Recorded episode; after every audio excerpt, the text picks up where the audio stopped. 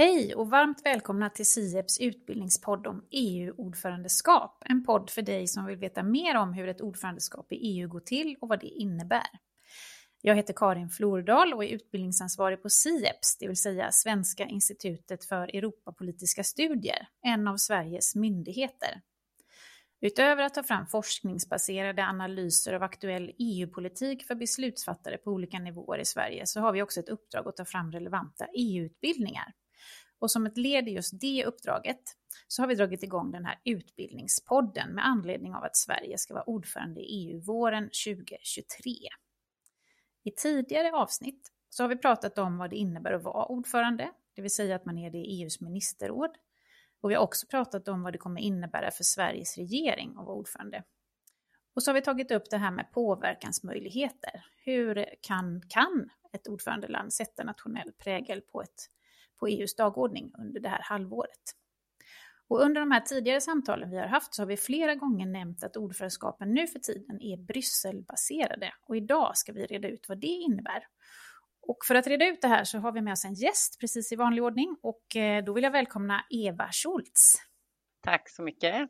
Du är, eh, arbetar på Sveriges ständiga representation i Bryssel och nu under ordförandeskapet ska du samordna arbetet i Coreper 2, eller hur? Precis, det stämmer bra.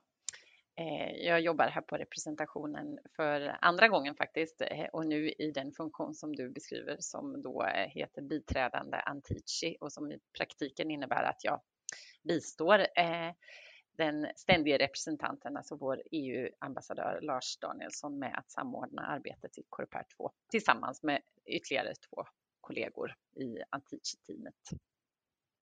Just det, och det här har vi faktiskt inte varit inne på tidigare, men vi har ju pratat om att man när man förhandlar i rådet så är ni liksom uppdelade i olika delar. Att det, är, har, det finns råd, till exempel miljöråd, eh, som är tjänstepersoner utsända från departementen, som förhandlar ett första steg och sen flyttar man upp frågor till nästa nivå och då är det KRPR 2, men redan innan dess kommer ni in.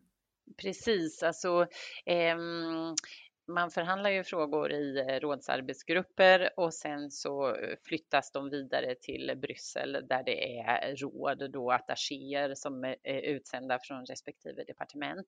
Eh, och sen så behöver vi de här samordnande funktionerna för att eh, framförallt eh, hjälpa ambassadörerna, Coreper 1 och Coreper 2 ambassadörerna att hålla ihop hela arbetet, att eh, eh, hålla örat mot marken och, och känna av vad som kan vara på gång att ta upp i Coreper där då ständiga representanterna träffas varje vecka och, och, går igenom väldigt mycket som sen så småningom ska landa på ministrarnas bord. Men i väldigt stor utsträckning så är det ju eh, ambassadörerna, alltså EU-ambassadörerna som eh, som avgör mycket, som diskuterar naturligtvis eh, frågor när de har kommit till den eh, punkt där det är en mer politisk och mindre teknisk diskussion, eh, men också kommer överens i, i Coreper, eh, alltså kommittén då för de ständiga representanterna. Och just det, och, och i, din, i ditt gäng där då i Antici-gänget, då har ni blivit förstärkta nu inför ordförandeskapet, så det är därför ni är tre. Precis, och Antici ska jag säga, det, det har ju en sån här eh, kryptisk eh, italiensk benämning eh, utifrån en person för flera år sedan, som, eh, ja, för ganska länge sedan, som hade den här funktionen att vara eh, samordnande eh, för Coreper 2. Och alla Antici träffas dagen före Coreper eh, och går igenom dagordningen och eh, kan på så sätt både förbereda ambassadören och de andra kollegorna som är berörda av de olika eh, frågorna. Och då som sagt så har varje representation normalt sett en Antici. Eh, I vårt fall heter han Fredrik Löfstedt och sen så är jag sen i mars biträdande Antici och vi har fått ytterligare en person, Kristin Björk, som har anslutit här nyligen för att ytterligare förstärka den funktionen inför ordförandeskapet. Mm.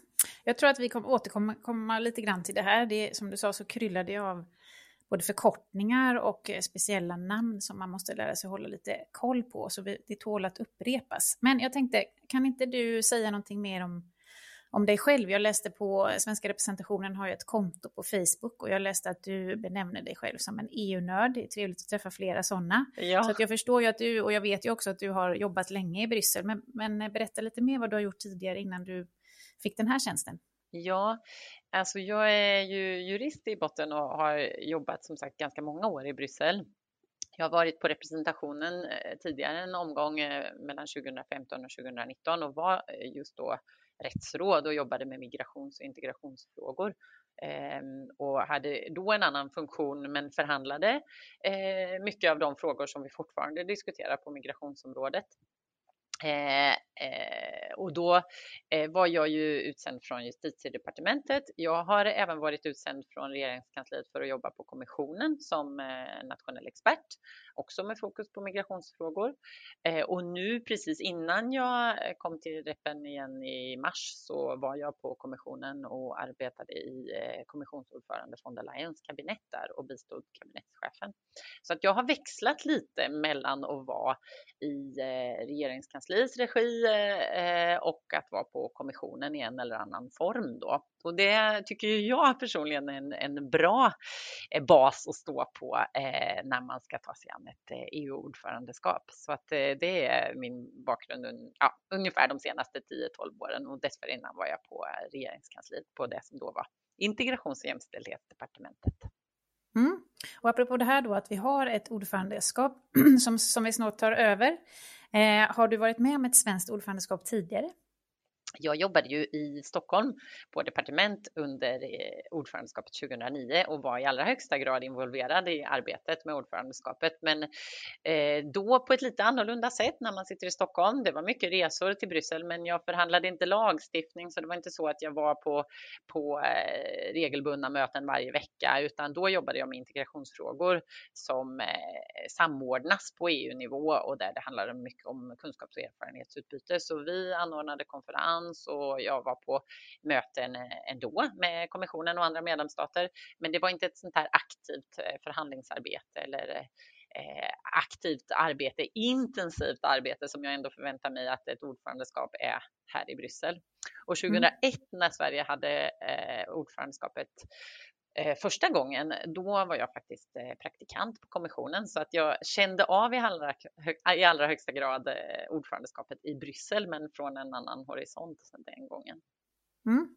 Vad spännande. Nu, nu har du också besvarat min fråga som jag har bestämt mig för att jag ska fråga alla eh, mina gäster. Men jag, jag ställer också eh, den i en lite annan form och det är just det här med har, man, har du några speciella minnen av eh, de tidigare ordförandeskapen?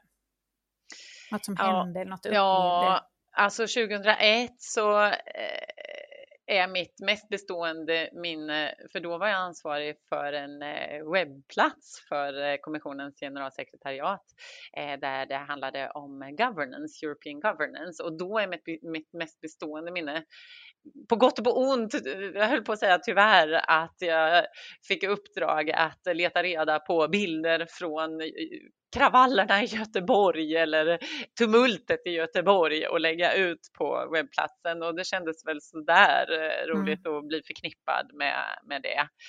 Eh, så det är ett sånt där bestående minne. Naturligtvis hände så otroligt mycket mer och bra saker. Eh, ordförandeskapet 2009 eh, så är ju det starkaste minnet en eh, jättespännande integrationskonferens som vi eh, höll i i Malmö.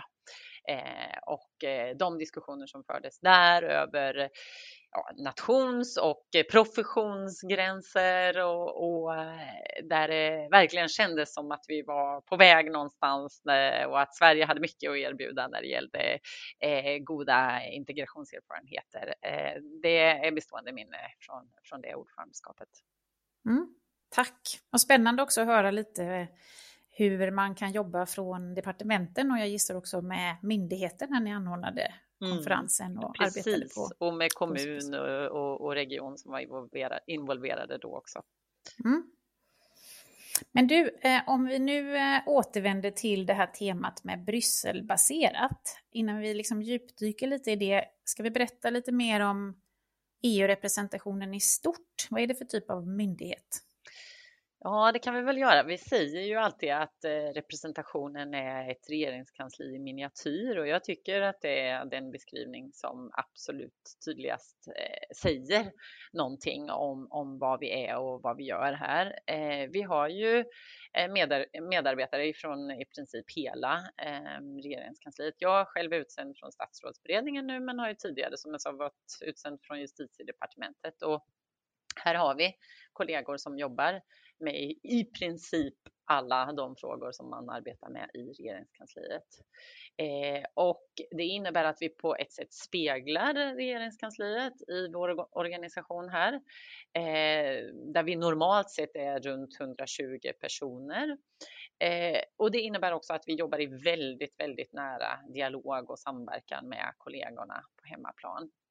Så vi är ju Eh, ett RK i miniatyr. Vi är regeringskansliets förlängda arm i Bryssel och jobbar på instruktion eh, från Stockholm eh, hela tiden fram till ordförandeskapet eh, ska jag säga. För att eh, när vi kommer in sen på vad det här med Brysselbaserat ordförandeskap är så, så blir det ju lite andra omständigheter och förhållanden under själva ordförandeskapet. Men i, till vardags i, under vanliga omständigheter så, så är vi ehm, eh, regeringskansliets förlängda arm i Bryssel och därmed också en, en spegling av regeringskansliet kan man säga.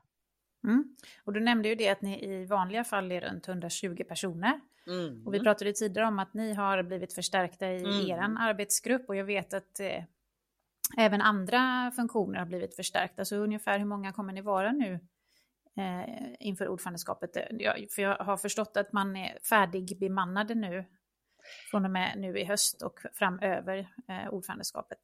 Ja, nu har det förstärkts här eh, rejält så att en hel, ett helt gäng nya kollegor eh, anslöt i mitten av augusti.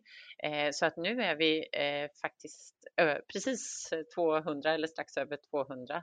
Eh, så att eh, det är en ganska stor förstärkning. Eh, det märks ju på alla möjliga olika sätt. Vi har förberett och våra samordnare för de olika grupperna här har ju förberett för det här länge och rekryterat kollegor och lagt upp arbetet och arbetsfördelningen. Men inte minst märks det i huset av att vi har eh, byggt om och eh, vi delar ytor, vi delar kontor nu och, och eh, det är tätare mellan oss kollegor när vi alla är på plats och, och, det är en stämning som nästan går att ta på i väldigt positiv bemärkelse naturligtvis. Det, det är jätte, jättehärligt att komma tillbaka från semestern. Jag hade ju förmånen att, att få ansluta redan under våren, så på vissa förstärkningstjänster så, så kom vi redan under våren. Men den stora gruppen har kommit här i augusti så att nu är vi cirka 200 då och det är mm. den styrkan vi ska vara i vår. Mm. Men du, om vi då äh, återvänder lite till det här med Brysselbaserat. Vad, vad, vad menar man när man säger så? Ja, alltså eh, när jag säger att eh, representationen är regeringskansliets förlängda arm så är vi ju de som är på plats i Bryssel och eh, när man då eh, tar sig an ett ordförandeskap så är ju vår utgångspunkt att det, det är de vi som är närmast navet av EU-maskineriet, det vill säga förhandlingsmaskineriet, som ska ha störst handlingsutrymme och som ska ha eh, mandat och möjlighet att driva processer framåt under en period där vi vet att det kan bli högt tempo, intensivt eh, och eh, korta tidsramar. Så vi, vi måste ha ett så eh, effektivt, ändamålsenligt ordförandeskapsarbetssätt ehm, eh, som möjligt. Och det är ju eh, det vi då kallar Brysselbaserat. Eh, vi hade kick-off här för hela gänget i, eh, i måndags och eh, det var flera som talade där och då om eh, just vad, vad, vad Bryssel, Brysselbaserat kontra Stockholmsbaserat är. Ehm, och jag, jag ställde faktiskt frågan vidare för att jag tror att vi har kanske lite olika bild av vad vi förstår med Brysselbaserat. Eh, men jag tyckte vår eh, e EU-chef på statsrådsberedningen, Eva Sjögren, gav en eh, bra annan term på det. Hon sa att det ska vara förhandlingsbaserat eller förhandlingsinriktat. Och det säger kanske mer om vad vi egentligen menar när vi säger Brysselbaserat. Vi ska, vi ska ha handlingsutrymme bland dem som sitter och håller i förhandlingarna.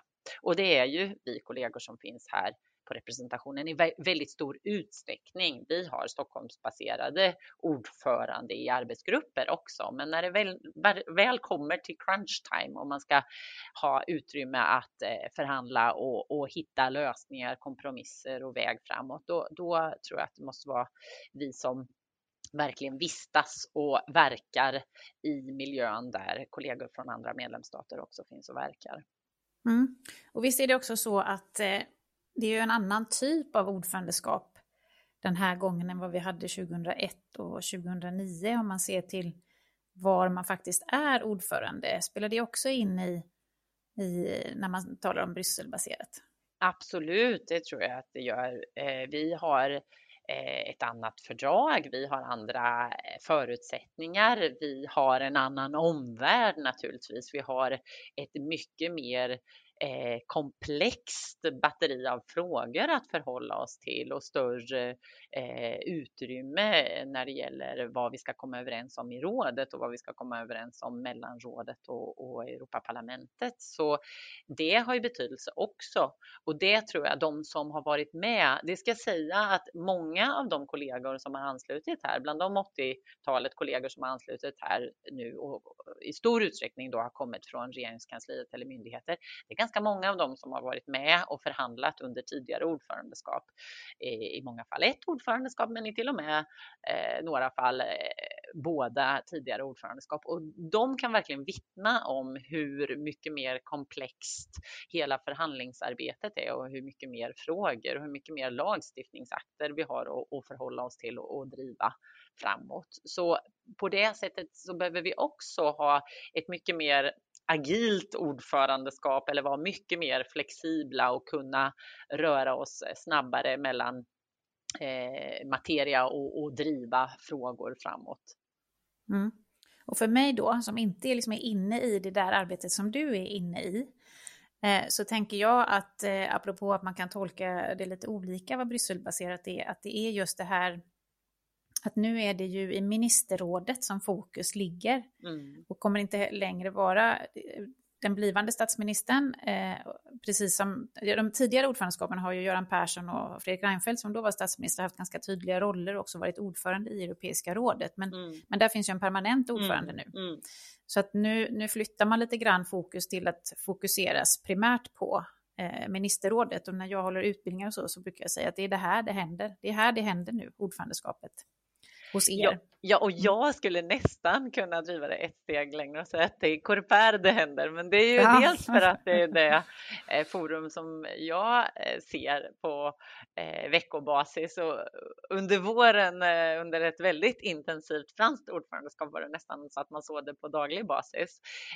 Men det är kanske att driva det lite för långt för att det är ju i ministerrådet där respektive minister sitter som ordförande då som de slutliga besluten tas. Men jag måste ändå understryka och slå ett slag för att det är väldigt, väldigt mycket som ändå knyts ihop i Coreper mm. och eh, det är ju i och med att Coreper träffas på veckobasis som man verkligen ser kontinuiteten i frågor som har nått den politiska nivån och där man är färdig i de tekniska förhandlingarna och, och fortfarande har bitar kvar i förhandlingsarbetet. Så våra, våra ambassadörer, alltså vi har ju eh, eh, chefen för EU-representationen Lars Danielsson och så har vi Coreper 1 ambassadören Torbjörn Haak och så har vi en, en KUSP-ambassadör också att tillägga Mikael Lindvall.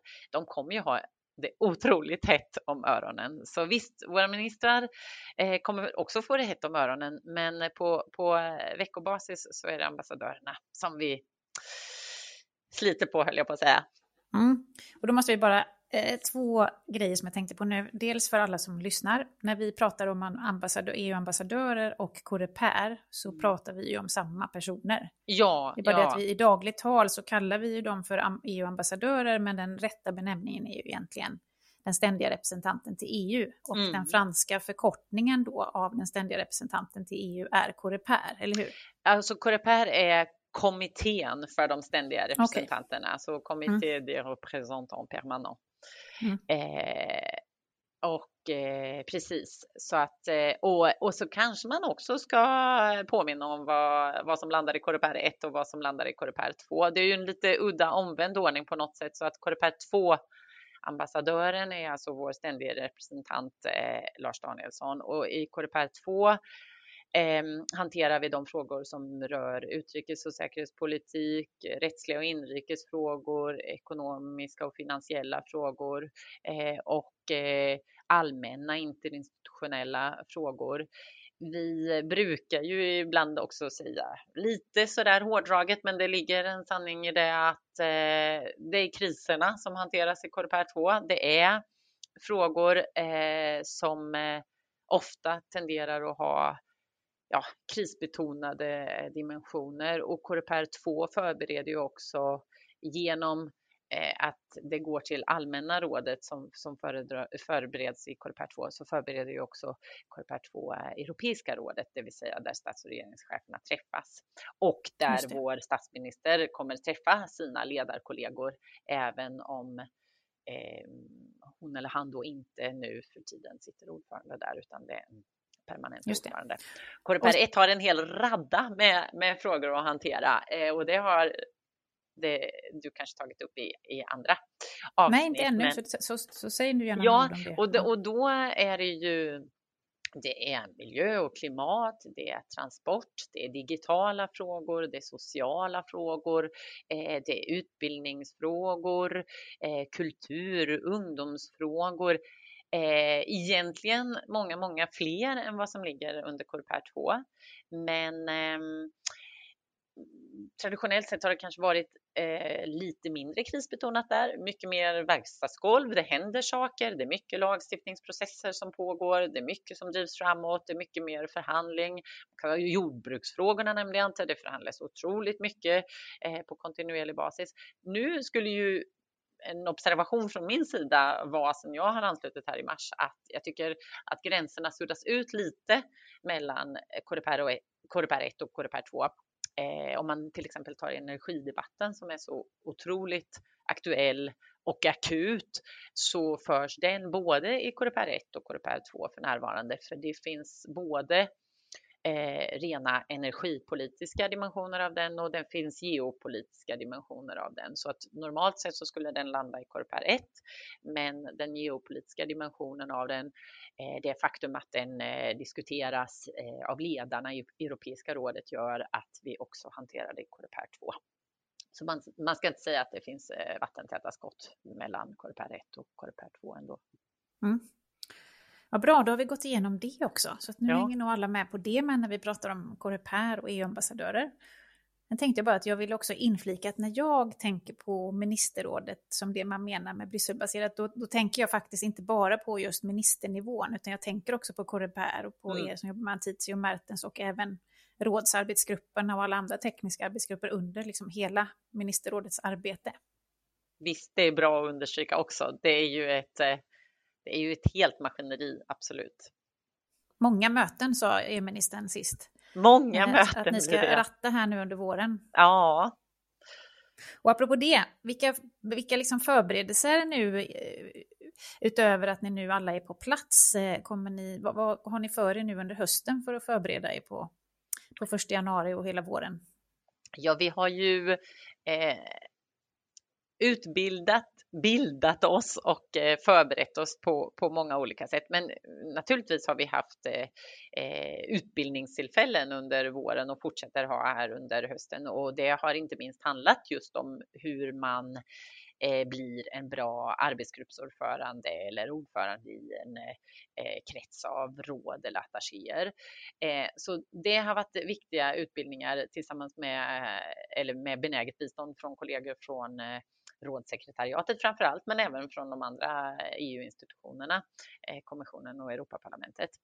Ett eh, väldigt bra sätt att förbereda sig som jag tror att vi alla ägnat, ägnat oss åt och fortsätter ägna oss åt, det är ju att prata med tidigare ordförandeskap. Eh, iaktta hur man hanterar och behandlar frågor men också prata med kollegorna som har motsvarande funktion.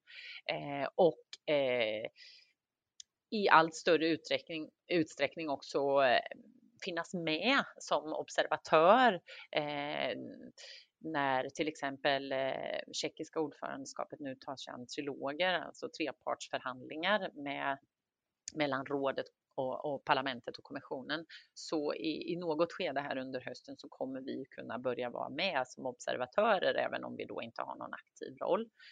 Eh, så, så eh, tidigare ordförandeskap har ju en väldigt viktig roll och funktion när det gäller eh, eh våra förberedelser inför kommande ordförandeskap. Sen ska man säga att det handlar inte bara om, om eh, eh att vi ska, ska förbereda oss, utan man har ett ansvar som inkommande ordförandeskap att ha täta dialoger med nuvarande, tidigare och också kommande ordförandeskap. Så, så, så det, det ligger också på vårt ansvar att vi ska göra det.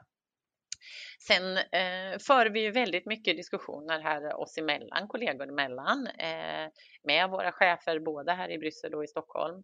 Eh, hur vi på bästa sätt ska lägga upp arbetet. Och, och jag måste ju ändå säga utifrån eh, det Brysselbaserade ordförandeskapet att det Brysselbaserade ordförandeskapet innebär ju ändå att vi har väldigt, väldigt nära och täta samtal med våra kollegor i Stockholm. Så vi ska på intet sätt vända dem ryggen och vi har ju fortfarande och kommer att ha politiska ledningar, eh, en politisk ledning som, som vi tjänar även under ordförandeskapet, även om fokus då blir mycket mer på på eh, att driva EU-frågorna eh, e och EU-processerna framåt och mycket, mycket mindre på att ehm, eh, föra vår egen talan så att säga. Och det är väl en, alltså med risk för att bli långrandig här nu får du mm. avbryta mig, men ehm, eh, vi, vi måste ju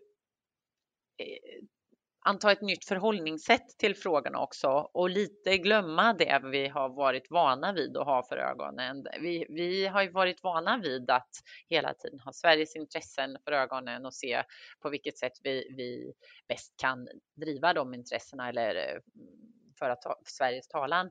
Och nu eh, så eh, påminner vi oss själva, vi påminns i alla sammanhang om att vi nu kommer att vara de som för EUs talan och, och, att ändra förhållningssätt är en process som har börjat för ganska länge sedan men som nu eh, någonstans här under hösten når sin kulmen i att vi eh, hittar vår nya roll. Eh, så att eh, förberedelsearbetet har pågått sedan ganska länge, men jag, jag, tycker att det är nu vi verkligen känner att nu står vi på tröskeln till ordförandeskapet. När våra tjeckiska kollegor satte sig i ordförandestolen i olika grupper 1 juli, då kände jag i alla fall att nu är det vi som står näst i tur och eh, nu är det bara att köra framåt i princip. Mm. Men, men visst, vi befinner oss fortfarande i en förberedelsefas också. Mm. Och apropå den här kickoffen som ni hade häromdagen så läste mm. jag just på samma Facebook-konto. Eh, det är ett tips förresten till alla lyssnare att man vill eh, hänga med i vad ni gör på, på representationen och ministrar och, och, råd och andra som är på möten så kan man följa så får man ofta en inblick i er vardag och höra vad ni jobbar med. Men i alla fall, då skrev de att det var i måndags då, om kickoffen var måndags, 118 dagar kvar. Tycker ja. du att ni, känns det som att ni liksom ligger i fas med planeringen?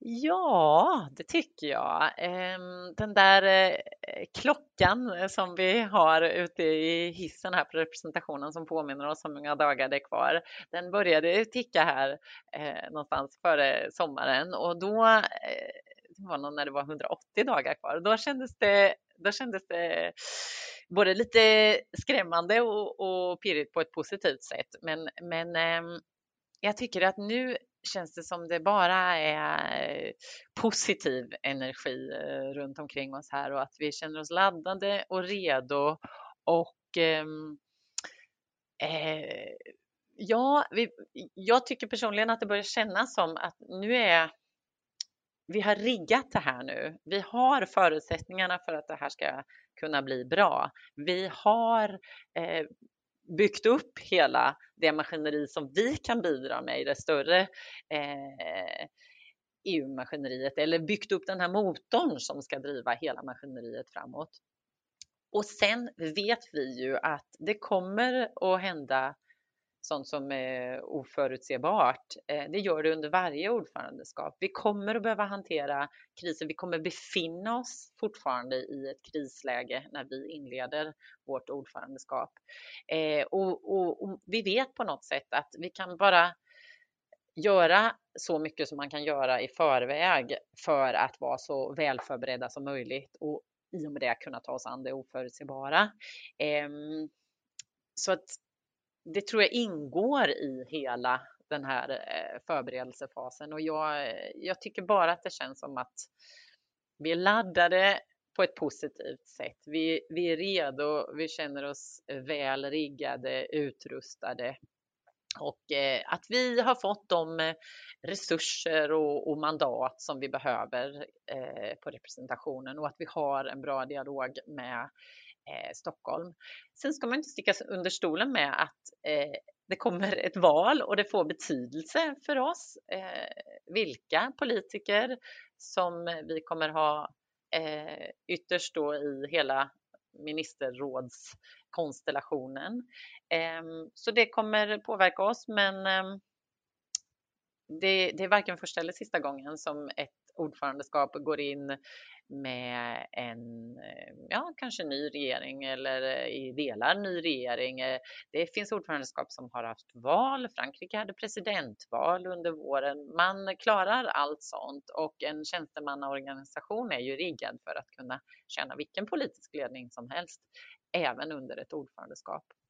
Mm. Det låter som ni har tänkt på det mesta och jag hörde någon av av cheferna tror jag på statsrådsberedningen i, här i, i Stockholm som sa att eh, det bästa man kan göra för att vara förberedd på det oförutsedda det är att vara så bra förberedd på det man kan vara förberedd på mm. som möjligt. Mm. Och det låter som att ni är där. Jag tror, jag tror, jag tror att det är, det är ungefär det vi har försökt med i alla fall. Ja, vad kul. Men du, eh, finns det någonting som du ser lite extra mycket fram emot eh, med din roll under våren? Eller kanske hösten också?